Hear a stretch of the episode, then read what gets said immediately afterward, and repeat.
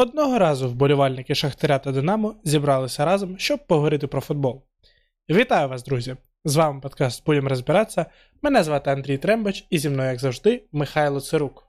Друзі, усім привіт! Ну що ж, не відпускає нас рідна УПЛ, і ніби вже все підсумували, усе розповіли про неї, але ж ні, у нас ще відбулися перехідні матчі. З'ясувалися останні учасники, сформувався остаточний список е, команд, що братимуть участь у наступному сезоні. І от саме з розмови про перехідні матчі УПЛ ми і почнемо сьогоднішній випуск. Нагадуємо вам, що ми виходимо на різних платформах, всі посилання в описі, перераховувати їх вже задовго. Підписуйтесь на наш телеграм. Ну і сьогодні говоримо не тільки про УПЛ, говоримо також сьогодні про матч Україна-Німеччина, про те, які ми зможемо зробити висновки для для наступних матчів, з матчів з Північною Македонією, з Мальтою. Цей випуск вийде незадовго до матчу з Македонію, тому я сподіваюся, що ви його послухаєте до матчу і зможете під час матчу оцінити наші висновки. Ну і поговоримо про майбутнє євро до 21 року, яке починається вже 21 червня. Ну і ми будемо починати. Будемо розбиратися. Почнемо з протистояння такого Вереса там запорізького металурга. Е, Ну що ж, е, перший матч, якщо говорити про нього, його дуже важко якось оцінювати чи аналізувати, тому що коли на п'ятій хвилині у складі фаворита відбувається вилучення, то далі. Малюнок матчу повністю ламається, і, власне, про щось говорити ну, стає дуже і дуже важко. Але тим не менш, е, перший матч е, Верес, потрапивши в таку ситуацію, звичайно, зіпсував свої, усі свої плани. Е, І дав металургу Запорізькому шанс. Е, Шанс на, мабуть, єдиний варіант, за якого запорізький металург із його грою, з його рівнем міг переграти цей Верес, і запорізьці ним скористався. Тим не менше, навіть у меншості е, Верес не виглядав безнадійно. Е, Одразу, фактично, після вилучення був ідеальний момент у рівнян відкривати рахунок. Вони ним не скориставися. Е, всередині першого тайму Металург вийшов вперед. І, власне, цю перевагу собі потихеньку до кінця першого матчу і дотримав. Але от навіть по цьому першому поєдинку е, було таке враження, певне, що оцей Верес, попри те, що він в десятьох був, все одно було якесь відчуття, що от команда ну, сильніша. От вона просто вищий клас, вища майстерність, і у другому матчі вона своє забере. Власне, так і сталося. Другий матч Верес просто на своєму полі, знову запустивши купу вболівальників. Я просто вже втомився від цієї дурні із нашими матчами без глядачів е, і з обходом цього правила. Тому що, ну так я розумію, що формально ці люди усі можуть бути акціонерами клубу. Так вони могли купити акції, які продавалися по 100 гривень, але тут же ж ми говоримо про правила безпеки. Якщо це дійсно небезпечно, то тут не має бути місця якимось е, формальним приводом обійти правила, порушити правила. Ну це ж, бо це насправді серйозні речі. Я не розумію ставлення, е, звичайно, УАФ і УПЛ до цього питання байдужого Оці, адже оці всі штрафи по кілька тисяч гривень, вони глобально нічого не вирішують. Але це тема для окремої розмови. А щодо гри, Верес з перших хвилин взявся за справу і просто зніс запорізький металург. Усе вирішували стандарти. Здається, там перші два голи зі стандартів, третій також. Просто команда закрила гру ось у першій у, у першій половині першого тайму, і, власне, на цьому можна було ставити крапку. В другому було просто. Гольове шоу від Вереса, забивали всі. Е, В кінці навіть е, вийшов на поле Дмитро Поворознюк. Ну, так, красиве завершення цієї його блогерської історії. Там хто б як до цього не ставився. Все ж таки дебютував в УПЛ, ну і слава Богу. Е, Таким чином, 6-1. Верес залишається в УПЛ, але не залишається там Юрій Вірт.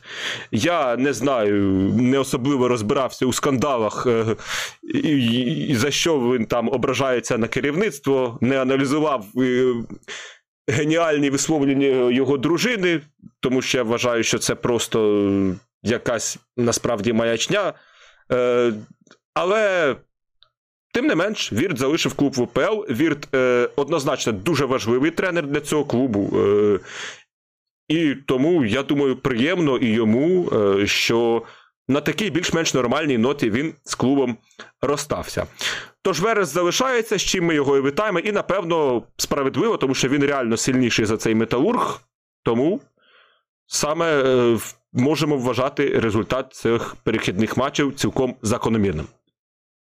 Ну, загалом я багато чув, зізнаюсь, не дивився першу лігу, але багато чув, що оцей результат Металурга, ці перехідні матчі, це вони застрибнули вище свого рівня набагато, і ну, було цілком логічно, що в якийсь момент Верес на досвіді.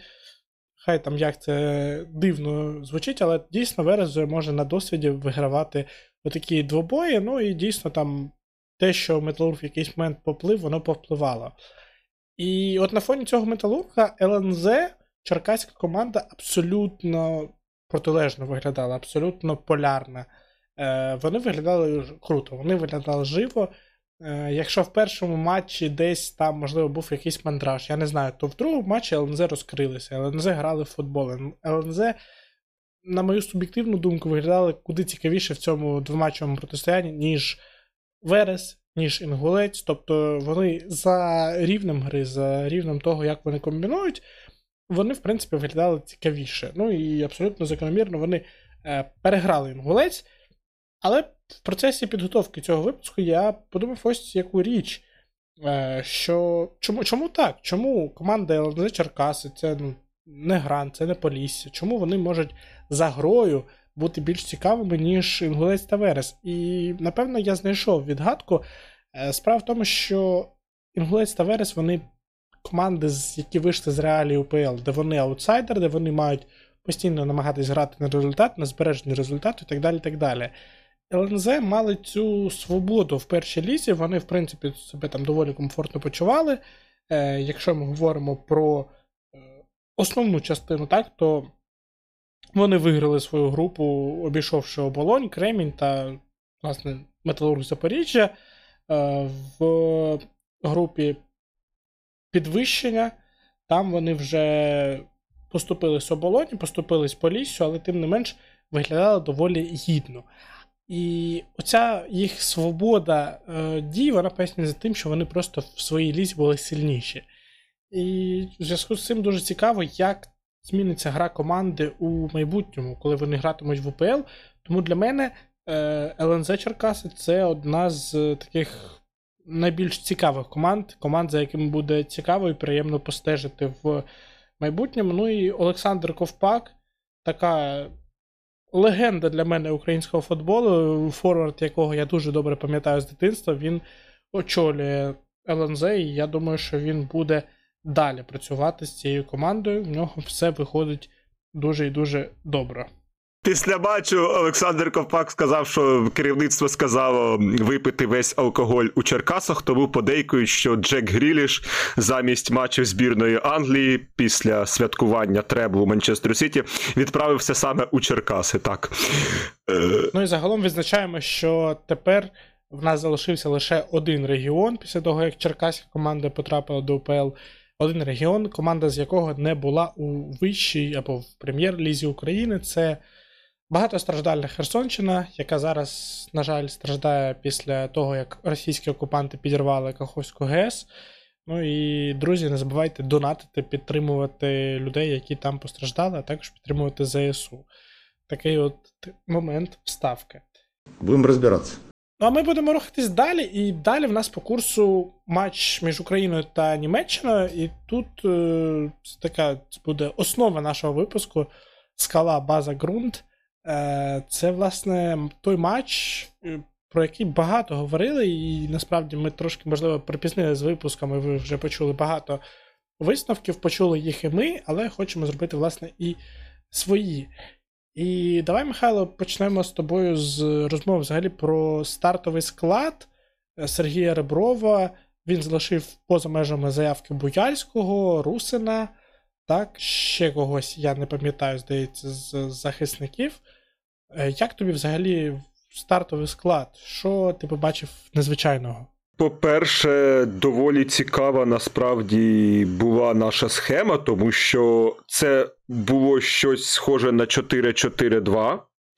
Е, Це перший момент, який хочеться відзначити.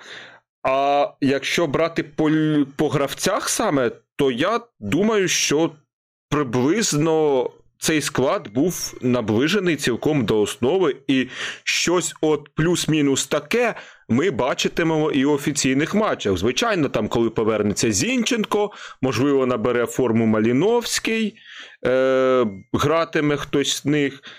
Е, Тому, знову ж таки, хочу сказати, по гравцях це була плюс-мінус основа.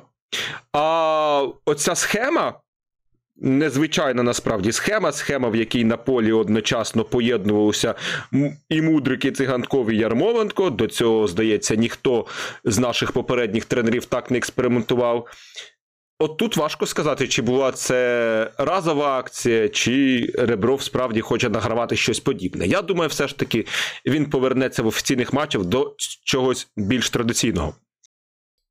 У мене насправді склалось трошки інше враження. Мені здається, що оцей матч це була така підготовка саме е, під два наступних офіційних матчі: матч з Македонією, матч з Мальтою.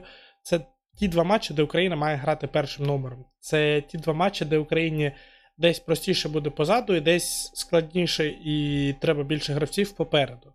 От мені здається, що Ребров, тому що ну, до матчу з Німеччиною збірна. Е, провела разом ну, де, скільки днів 5, тобто тут тут ти не награєш якийсь складний футбол і так далі. так далі. І просто Ребров розставив гравців у комфортній для них ролі. так? Наскільки я розумію, десь так, е, в такій от ролі, в якій грав Віктор Циганков у збірні, він виступає зараз у Жероні. Не готовий я е, стверджувати, але це те, що я читав, чув. Е, і от саме ці сильні якості гравців, які добре відомі, в принципі, всім, Сергій Ребров десь і використав. І вийшло дуже круто. Насправді е, було було багато питань до центру, і тут цікаво, наскільки видозміниться наш центр, коли ми гратимемо там з Англією, з Італією, які безумовно тиснутимуть на центр, тому що з Німеччини було дуже добре видно, що Тарас Степаненко, наприклад, ну йому складно вивозити центр фактично самому.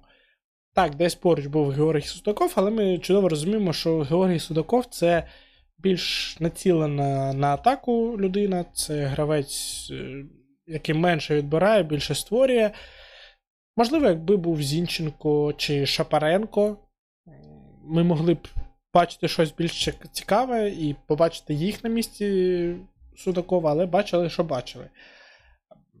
Загалом, от моє власне враження, що це той склад, який скоріше за все вийде в одному з офіційних матчів, але я думаю, чи навіть хотів би просто, щоб е, в другому була певна ротація серед тих гравців, які ну, приблизно за е, рівнем гри, знаєш, вони там схожі. Тобто, можливо, е, замінити Ярмоленка на Піхальонка, відправити циганкова правіше, а Піхальонку допомагати створювати цю зв'язку з довпиком. Можливо, випустити Єхима Каноплю, який в хорошій формі закінчував сезон, і це буде хороша конкуренція для Тимчика. Можливо, Едуард Соболь, теж який нормально проводить сезон у чемпіонаті Франції, виглядає яскраво. І я думаю, на фоні Миколенка теж міг би заграти. Можливо, зараз скажу трошки таку голосну річ, але Олександр Зубков замість Михайла Мудрика це теж опція, це теж буде цікаво подивитись, тому що. От по цьому матчу було дуже добре видно, що Михайлу чи бракує чи бажання, чи чогось, щоб грати добре в обороні. Так? Давай поговоримо, може, про німців, тому що вони вийшли ну, нестандартною схемою для звичного футболу, так? десь для там, того футболу, який ми бачили останні 10 років. Вийшли вони в щось схоже на 3-4-3. Е, Хто тобі взагалі, Михайло, запам'ятався з Німеччини? Та якщо так когось е, конкретно відзначати, то доволі важко. Мені запам'яталася уся Німеччина на початку матчу, коли вона у перших хвилин 15 просто вдавила нашу збірну так, що мені в якийсь момент здавалося, ну, хлопці, а навіщо потрібні спаринги з такими командами, якщо ми з ними е, навіть е, не намагатимемося грати в футбол? Ну, типу, ми не пропонували жодного пресингу, жодних якихось контраргументів. Ми просто виглядали такими собі хлопчиками для биття, і насправді. Потім, на щастя, це пройшло, але от перші хвилини дійсно викликали таку величезну тривожність. Там їх Фюлькрух міг вбивати після помилки Мудрика, та й взагалі е, дуже давили на снімці. Е, Активний був е, ось правий німецький фланг. Е, от, Вольф, Бранд, е, так, вони регулярно від них йшла якась небезпека, але знову ж таки тут хочеться посварити за це Михайла Мудрика, який абсолютно, як ти вже зазначав, пасивно якось. Просто ніяк не відпрацьовує в обороні. Він постійно залишає Миколенка одного там, і таким чином е, гравці Німеччини з цього чи чи там чи Бран, чи Вольф, е, хтось з них постійно мав можливість безперешкодно виконувати якусь е, подачу. Ну і варто сказати, Миколенко, на жаль, на жаль, здав за цей сезон дуже суттєво. Тобто від одного з лідерів збірної України, яким він був, наразі ну нічого не залишилось. Те, що е, абсолютно відсутня гра на атаку, е, це величезна насправді проблема. Це у нього е, з'явилася ця тема в Евертоні до переходу в Евертоні, коли він грав у Динамо, він в атаку зрозумів зрозуміло, регулярно ходив. Е, в Евертоні зникла його гра на атаку, і зараз вона почала зникати в збірні. Бо поперед... раніше був все ж період, е, що у збірні Миколенка все ж активніше діяв попереду. Тут якось зовсім ні. І вийшло, що ну. Від нього ефективності саме попереду було надто мало. Тобто, коли навіть вийшов Соболь, е, він попереду був значно цікавіший. Інша справа, що у захисті Соболь начудив, але про це ми ще поговоримо. А, а німці видали цю шикарну 15 хвилинку. Ну як шикарну? Тому що шикарною вона була, тому що ми їм дозволили робити все, що хотіли. А далі Німеччина була такою собі сіренькою, бліденькою аж до останніх хвилин, коли вийшов е, не на останніх хвилин вийшов Хаверц раніше, коли вийшли Хаверц Мусіало, і вони почали створювати різницю. Вже почали нас затискати, і врешті ми цю перевагу не втримали. Окей, я тоді тобі поставлю два таких питання, які виплили в мене з е, твоєї частини. Е, перше, чи не здалося тобі, що німці перевантажували навмисно е, наш лівий фланг оборони?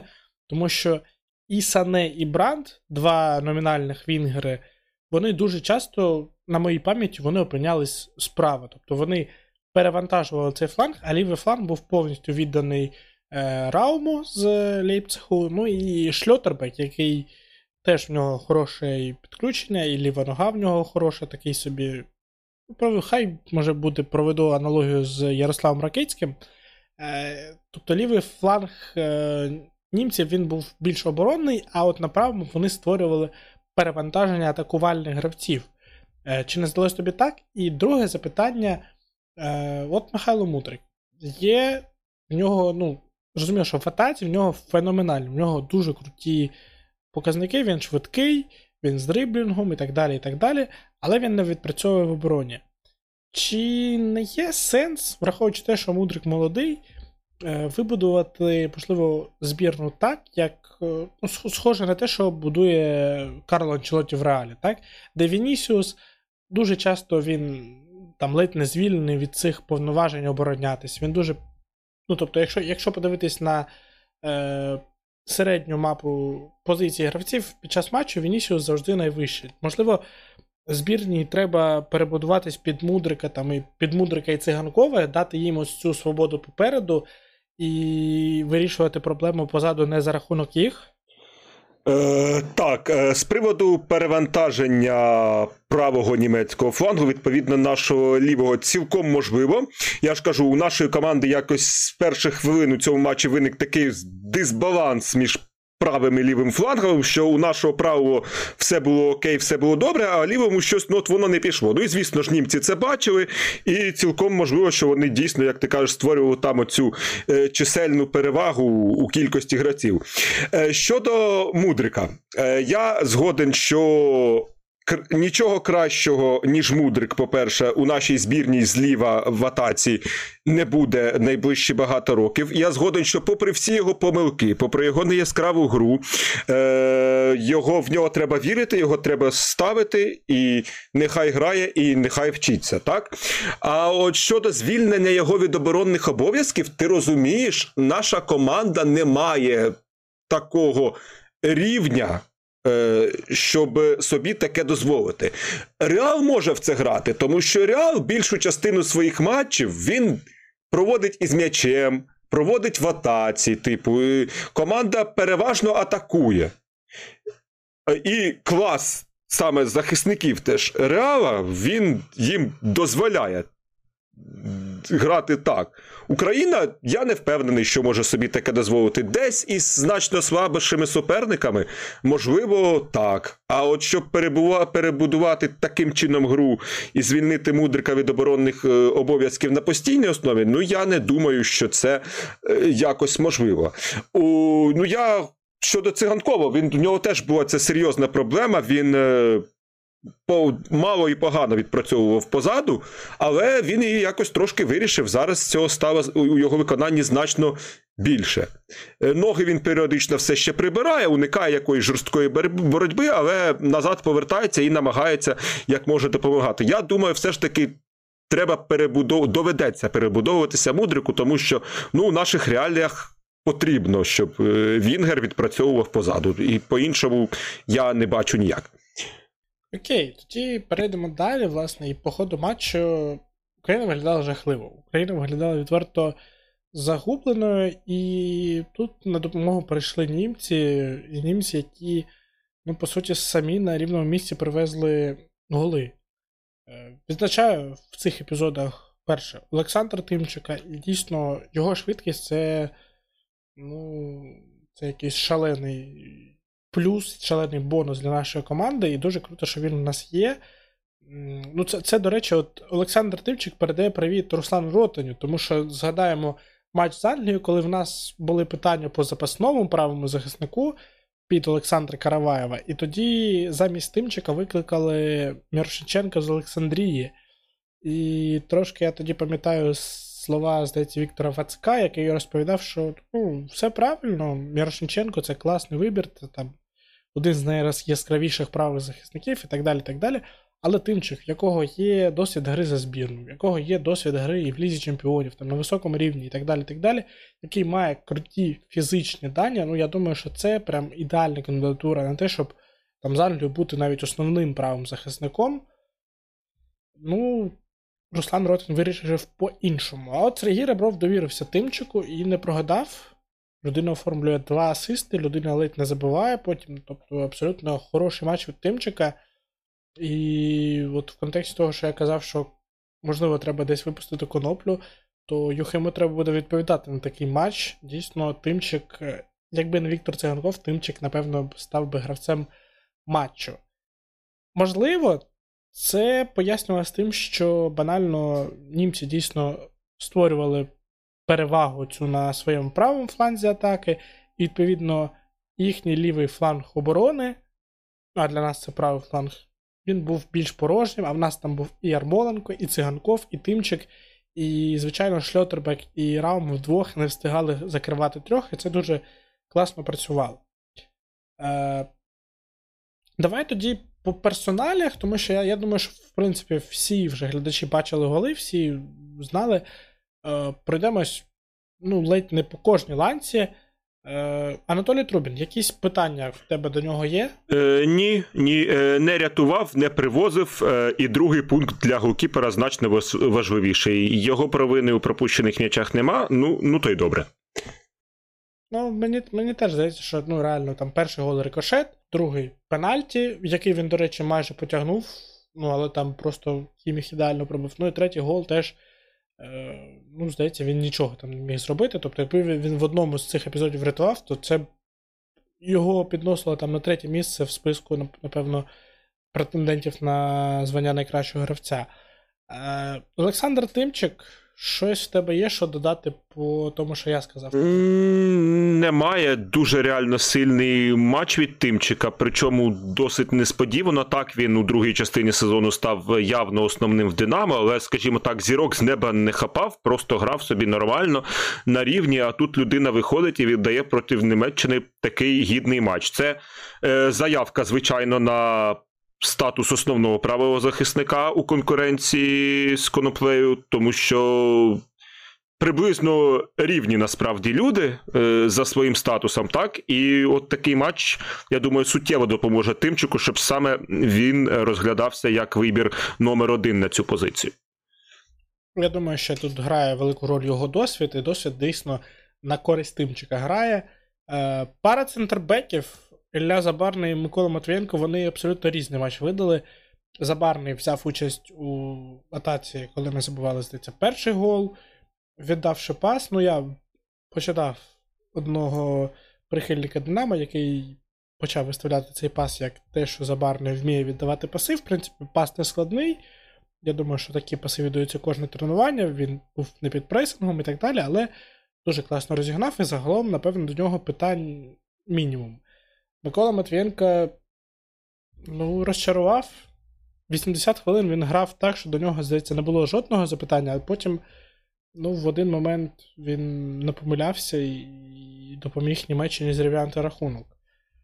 Е, можливо, щось ти по-іншому побачив? Е, Ні, дійсно трошки розчарував Матвієнко в епізоді з другим забитим голом Німеччини, тому що як людина з таким досвідом, е, ось так от. Чомусь вирішили, що на ньому сфолили і просто кинув грати. Ну, це було так трошки дико зі сторони виглядало. Я сподіваюся, що це таке якесь е, раз, разове затемнення там якесь відбулося у Матвієнка. Надалі такого не буде. А Забарний я радий, що він в порядку, в тому плані, що у Борнмуті у нього не було великої кількості ігрової практики, і теж могли бути питання, як він, е, у якій він формі, чи не деградує він так само, як Мінковенка. Ні, Забарний, на щастя, поки в порядку. І я дуже сподіваюся, що в наступному сезоні він і за Борнмут гратиме значно більше. По Миколенку, по Соболю ми вже казали, що дійсно виглядали нормально, але Миколенко краще в захисті Соболь в атаці. Питань багато є і до того, і до того. До Миколенка про атаку, про Соболя, про захист. Е, Тарас Степаненко.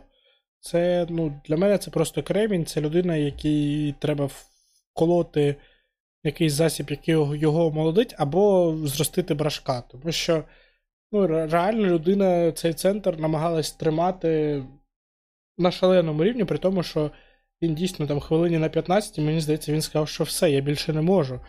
І що що дуже дивно, Тарас Степаненко пішов в топ-матчі, коли ну, реально на ньому тримався весь вся оборона центру, він пішов без жовтої картки. Це теж те досягнення, яке, яке варто відзначати.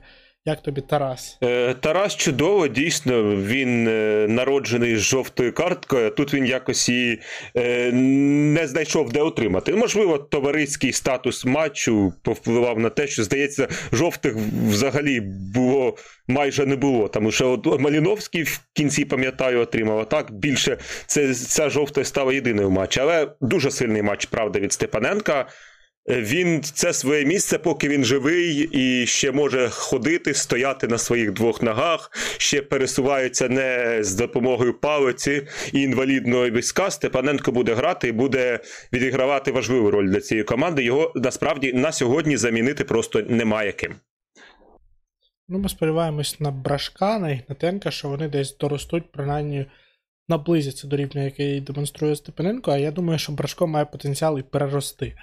Е, Георгій Судаков, от про нього було багато сумнівів, чи вийде він взагалі, чи дадуть йому шанс, чи буде він грати і так далі. А тут йому довірили не просто шанс вийти там як атакувальному захиснику, він фактично е, був таким бокс-ту-боксом, відповідав за баланс, тому що Степенко забирав м'ячі, а Судакову треба було балансувати весь всю команду, по суті. Чи впорався він з цим, Михайло? Е, Судаков однозначно заслужив цей шанс е, яскравим сезоном у Шахтарі, де після відходу Мудрика фактично став головним лідером команди, так?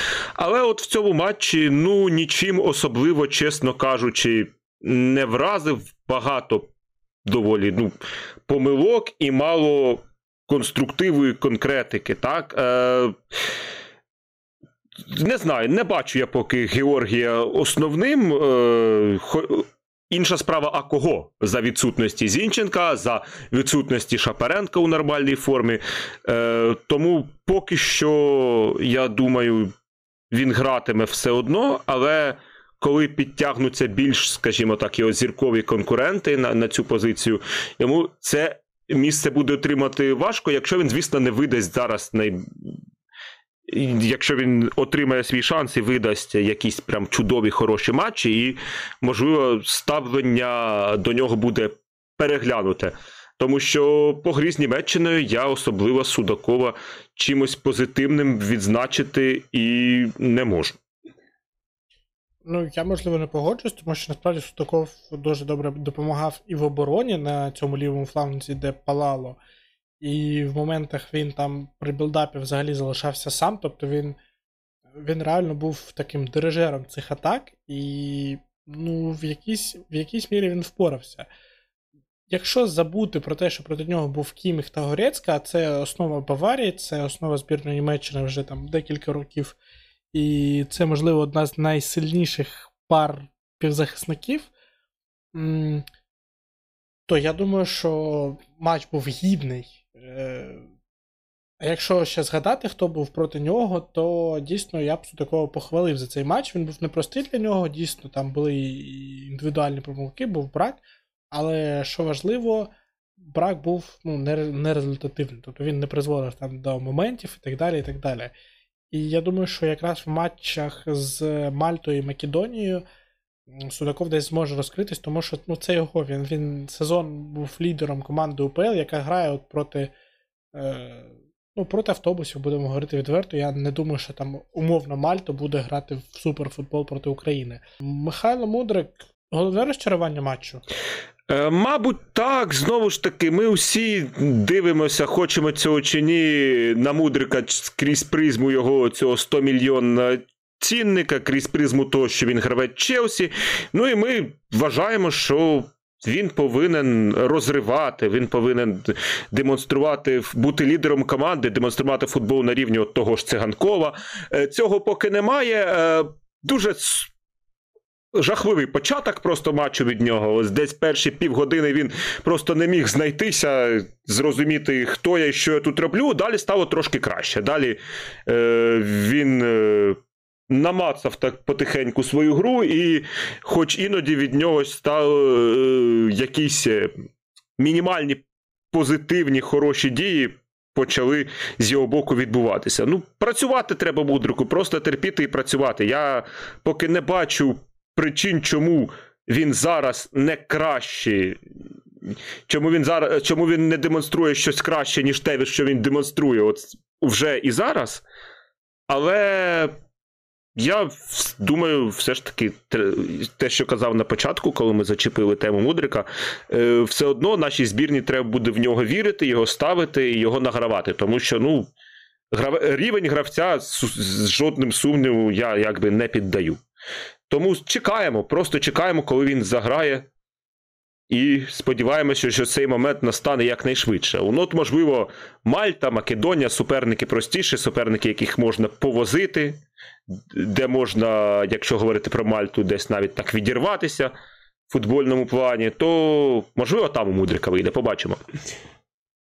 Андрій Ярмоленко, і тут зізнаюсь, я є таким давнім хейтером Андрія Ярмоленка, не в плані того, що він там поганий гравець чи щось, але він, як на мене, застарий до того, щоб бути лідером збірної, при тому, що збірна зараз має там чимало яскравих, більш молодих, або навіть просто молодих талантів. І мене дуже так прибила фраза, якщо чесно, яка сказана була Сергієм Ребровим на передматчевій прес-конференції, що Ярмоленко в чудовій формі, все добре. Я дуже розчарований буду тим, якщо Ребров знову будуватиме команду навколо Андрія Ярмоленка. Він дійсно провів хороший матч, він відпрацьовував в обороні. І це дуже важливо, але такого було більше все ж таки в першому таймі. Видно, що Андрій дуже швидко піднаїдається. Видно, що йому десь починає бути важко. І в першому таймі було два епізоди, які дуже чітко показали, чому Андрій Єрмоленко має все ж таки відходити на якісь інші ролі, можливо, там на ролі запасного, Джокера і так далі. і так далі. Е, це гол циганкова перший, коли Віктор, ну, ідеально, він втік, він він спокійно переграв трапи і так далі. І так далі. І момент з Ярмоленка, коли він мав ну, плюс-мінус схожу ситуацію з циганковим, але Ярмоленко не вистачило приткості ніг, чи, я не знаю, можливо, навіть приткості думки, чи щось таке. Тобто він побіг, е, далі він чудово віддавав п'ятою на Тимчика, і все ж таки він створив такий ну, напівгольовий момент десь. Але от справді різниця між циганковим та Ярмоленком в тому, що один гол зробив, а другий е, перемудрив через там брак швидкості, і далі знайшов знайшов вихід, але от він ну, ні до чого не призвів. Ярмоленко хороший гравець, 100%, але просто в якийсь момент треба зупинитись. Можливо, дійсно хочеться рекорд. Розумію, але цей рекорд, ну, я я, я думаю, він не має шкодити просто загалом збірні. Е, Я знаю, Михайло, ти зараз там почнеш захищати Ярмоленка, але ну, така моя позиція по ньому, і вона в цьому матчі вона для мене лише підтвердилась, навіть попри те, що він провів загалом хорошого руку.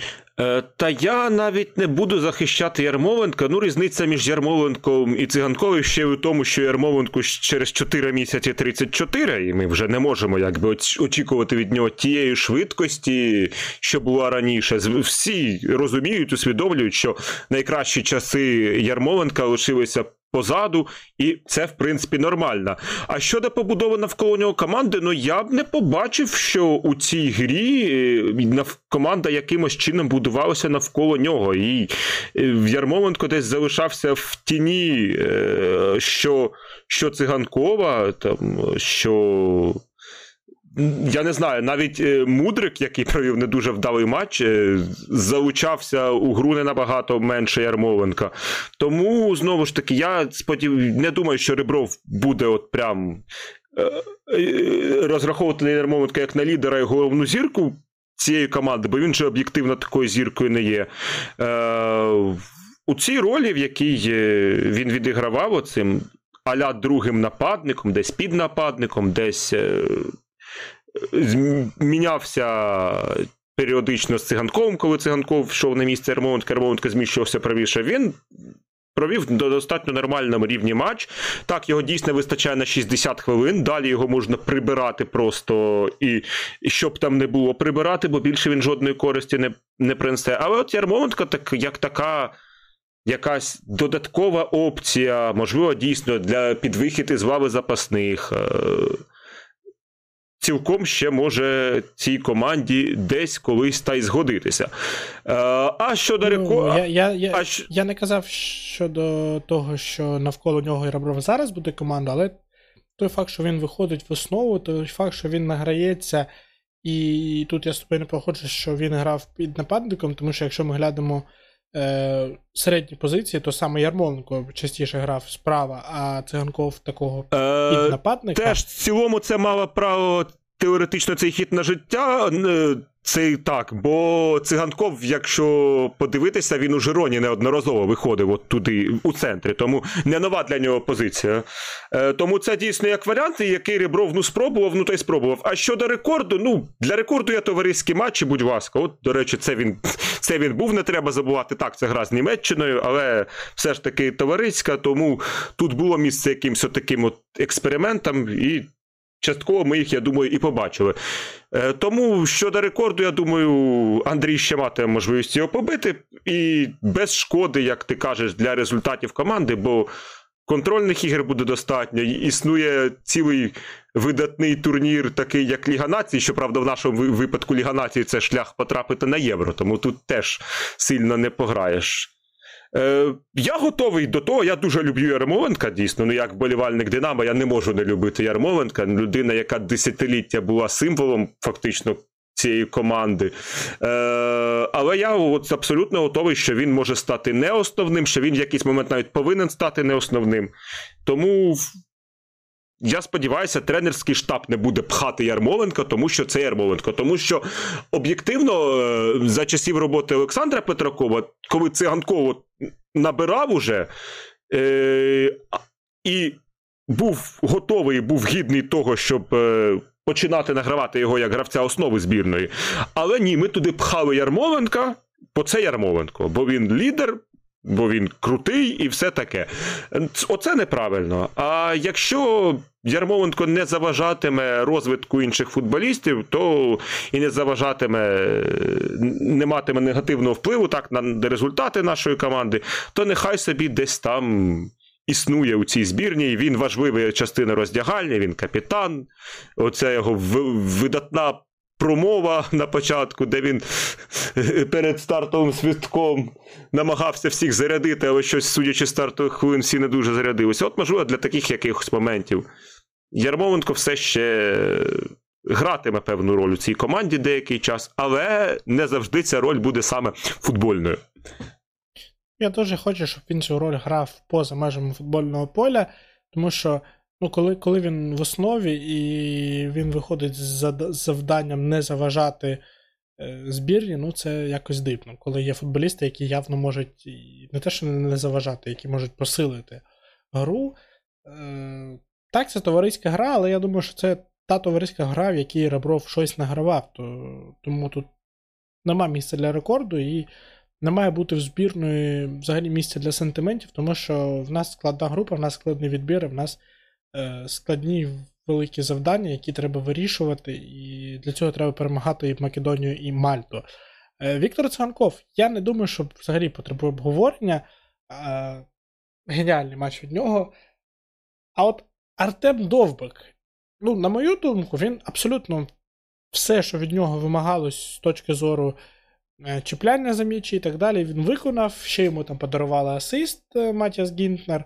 Але це був такий вже приємний бонус. Але загалом, ну, як на мене, в цьому матчі Довбек зробив все, що від нього було потрібно. А от з Македонією та з Мальтою ми чекатимемо від нього вже більше гострих моментів попереду.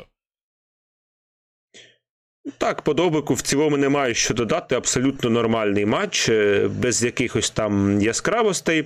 Асист хочу відзначити, тому що 9 з 10 форвардів таких справжніх лупили в цьому моменті по воротах з гострого крута, щось там прошивали голкіпер, а він дав на циганково.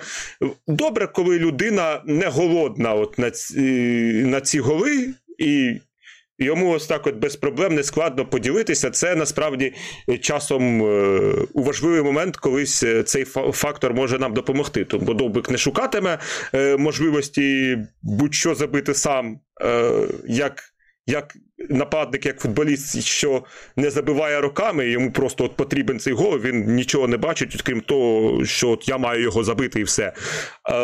То тут ні. Від його він цих голів забиває більш ніж достатньо цим проблем немає, і я ж кажу, це такий момент теж може колись зіграти на користь команді. В цілому довбик молодець. Будемо розбиратися. Ну і загалом ми вже багато проговорили про майбутні матчі збірної, е, про матч з Македонією, який для вас пройде сьогодні, 16 червня о 21.45. Я очікую ну, десь такого сам, такий самий склад, але трошки іншу гру, де все ж таки Україна має домінувати в мене викликають деякі запитання наш центр, тому що якраз головною ударною силою Македонії, і про це говорив Тарас Степаненко, якраз таки є півзахисник Наполі Елмаз, і він дійсно ну, дуже гострий е, гравець.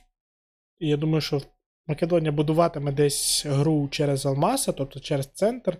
І тут буде такий важливий іспит для Степаненка, для Судакова. Ну, Степаненка він багато вже іспитів пройшов в своїй кар'єрі. А от для Судакова це буде дійсно важливий іспит, враховуючи те, що він ну, трошки навіть в новій ролі для себе грає. Ну і цікаво буде подивитись, можливо, щось Ребров захоче змінити. Для мене це все все ще загадка, тому що матч Німеччини, матч Македонії ну це різні матчі.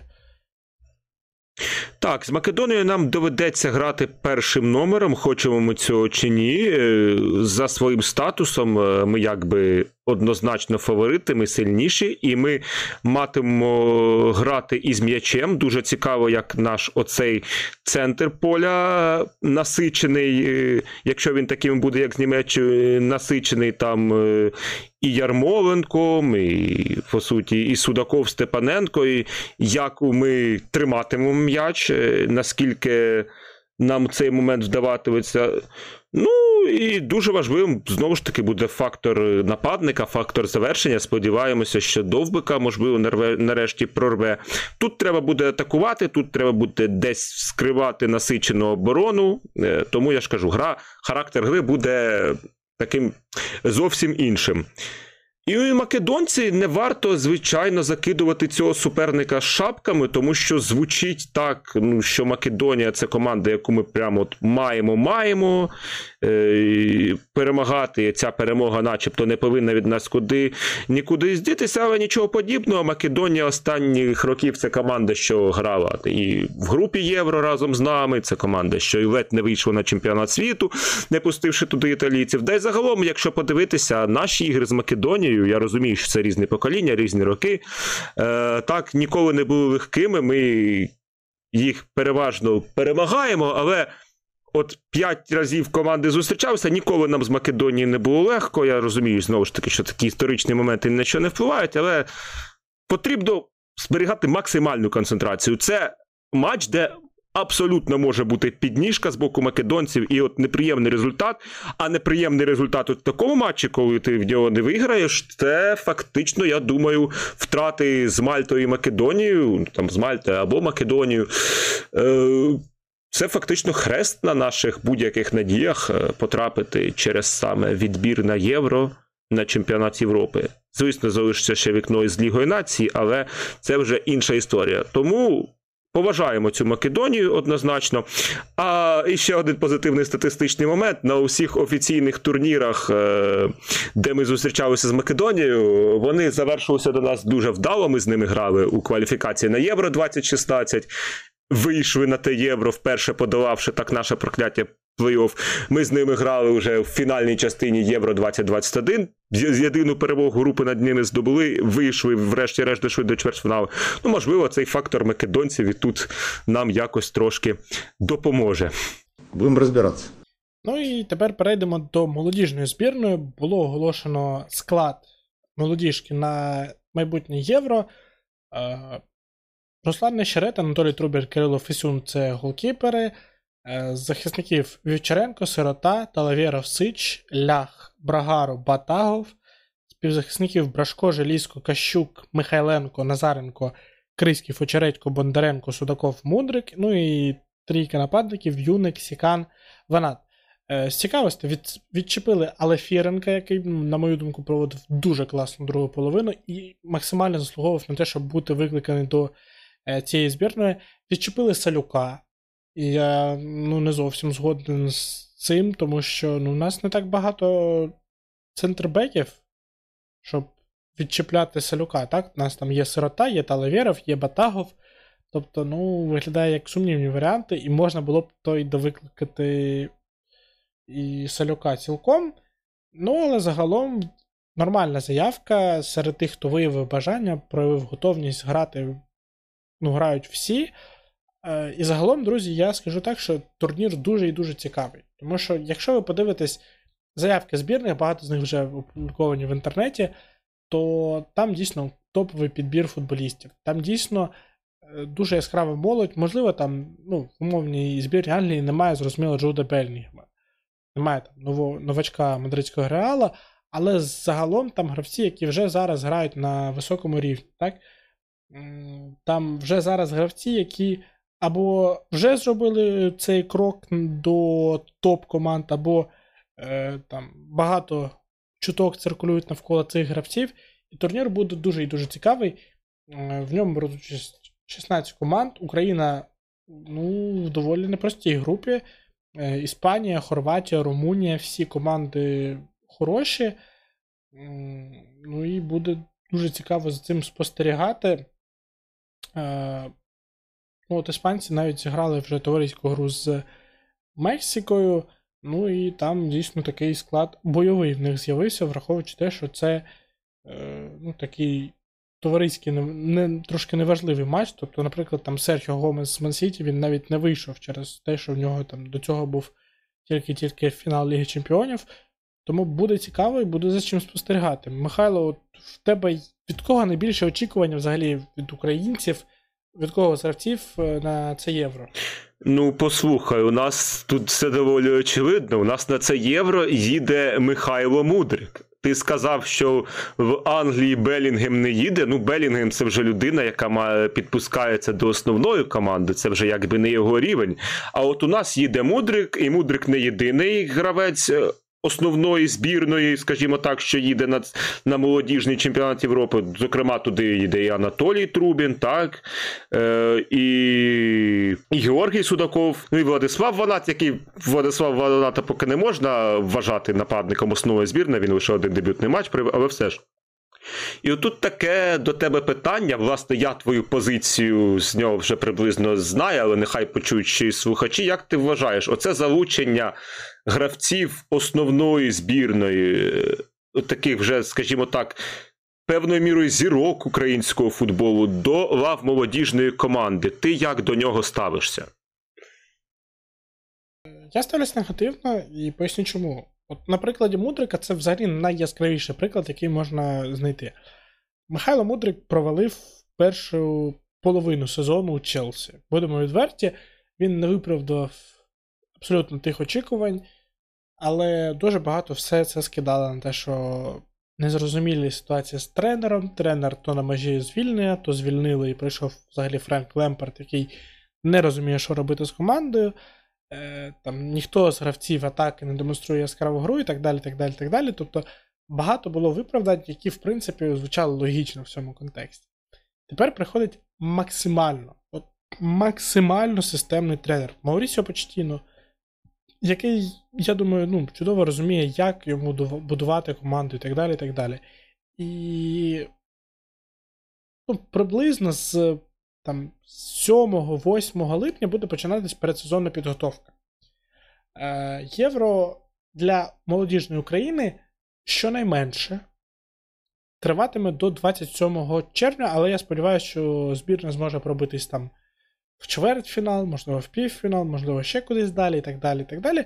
Тобто, ну, давай, якщо якщо збірна просто вийде з групи і одразу вилетить, ну я думаю, що це десь 30 червня, 1 липня, десь в ці дати Україна зіграє останній матч, і Михайло Мудрик матиме аж один тиждень перепочинку між е, важким сезоном, тому що для гравця новий рівень, е, багато матчів, збірна і так далі. І так далі.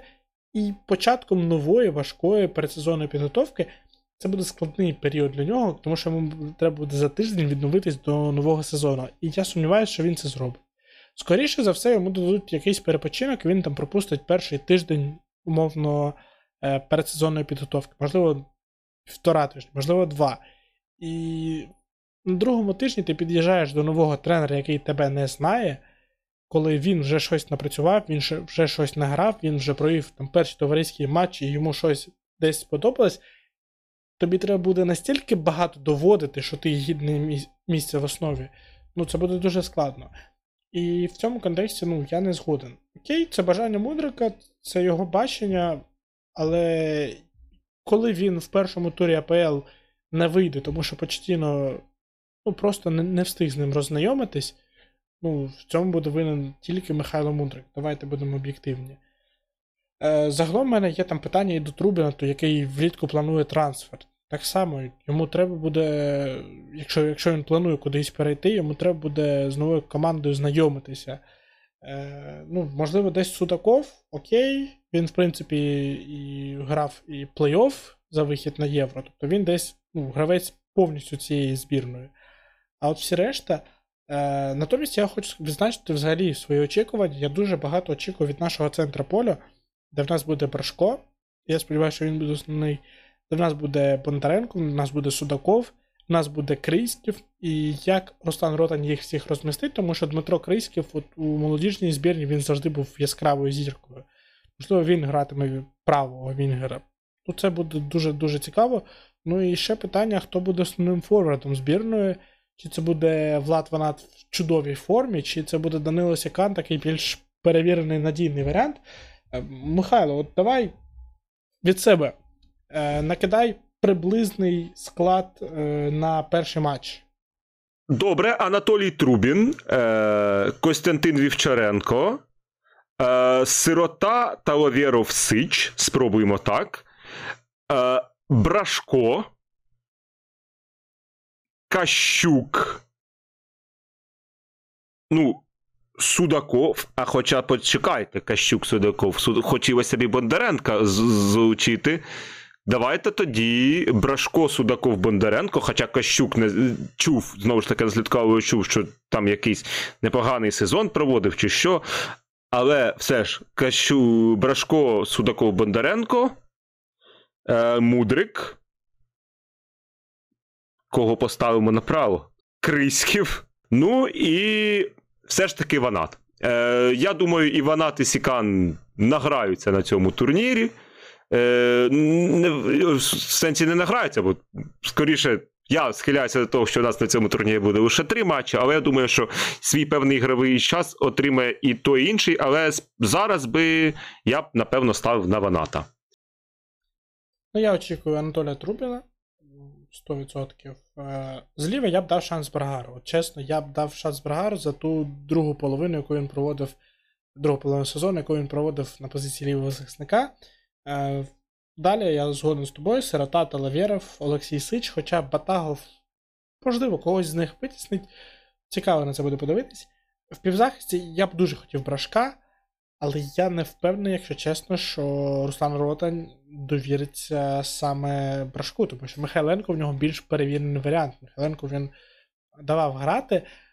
Як варіант, я можу навіть уявити, що, наприклад, а перший матч то в нас е, з зі збірною Хорватією, тобто це такий лобовий матч за вихід. Далі в нас матч з румунами і третій лише матч з іспанцями. Е, я б міг би навіть уявити варіант, де грає і Брашко, і Михайленко. Над ними Криськів, Бондаренко і Судаков. Так, Судаков зліва, Криськів правіше, ну і Форвард. Е, тут я маю сумнів, я думаю, що довіриться Ванату все ж таки, але якщо згадати е, про поєдинок зі Словаччиною, де грала збірна України в першому першому матчі протистояння з Ванатом на позиції Форварда, вийшло тоді не дуже. І навпаки, в другому матчі саме хетрик Данила Сікана приніс перемогу і, власне, вихід на молодіжне євро збірній Україні. Тому цікаво, на кого зорієнтується, на що зорієнтується Ротень. Ну, дійсно така загадка для нього, ну, але це приємний головний біль. Тобто, коли в тебе форварди забивають там приблизно по 10 голів за сезон, ну це дуже круто. Ну що ж, друзі, насправді випуск затягнувся. Але дуже вдячні всім тим, хто дослухав нас до цього моменту.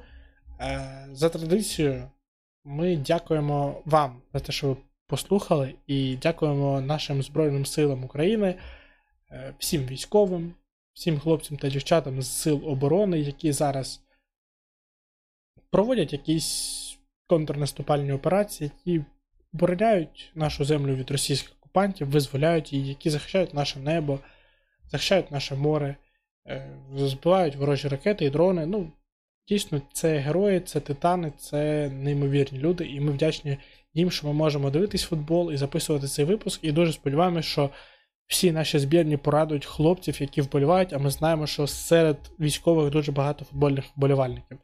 Не забувайте їм дякувати, підтримувати їх, донатити. Це дуже і дуже важливо.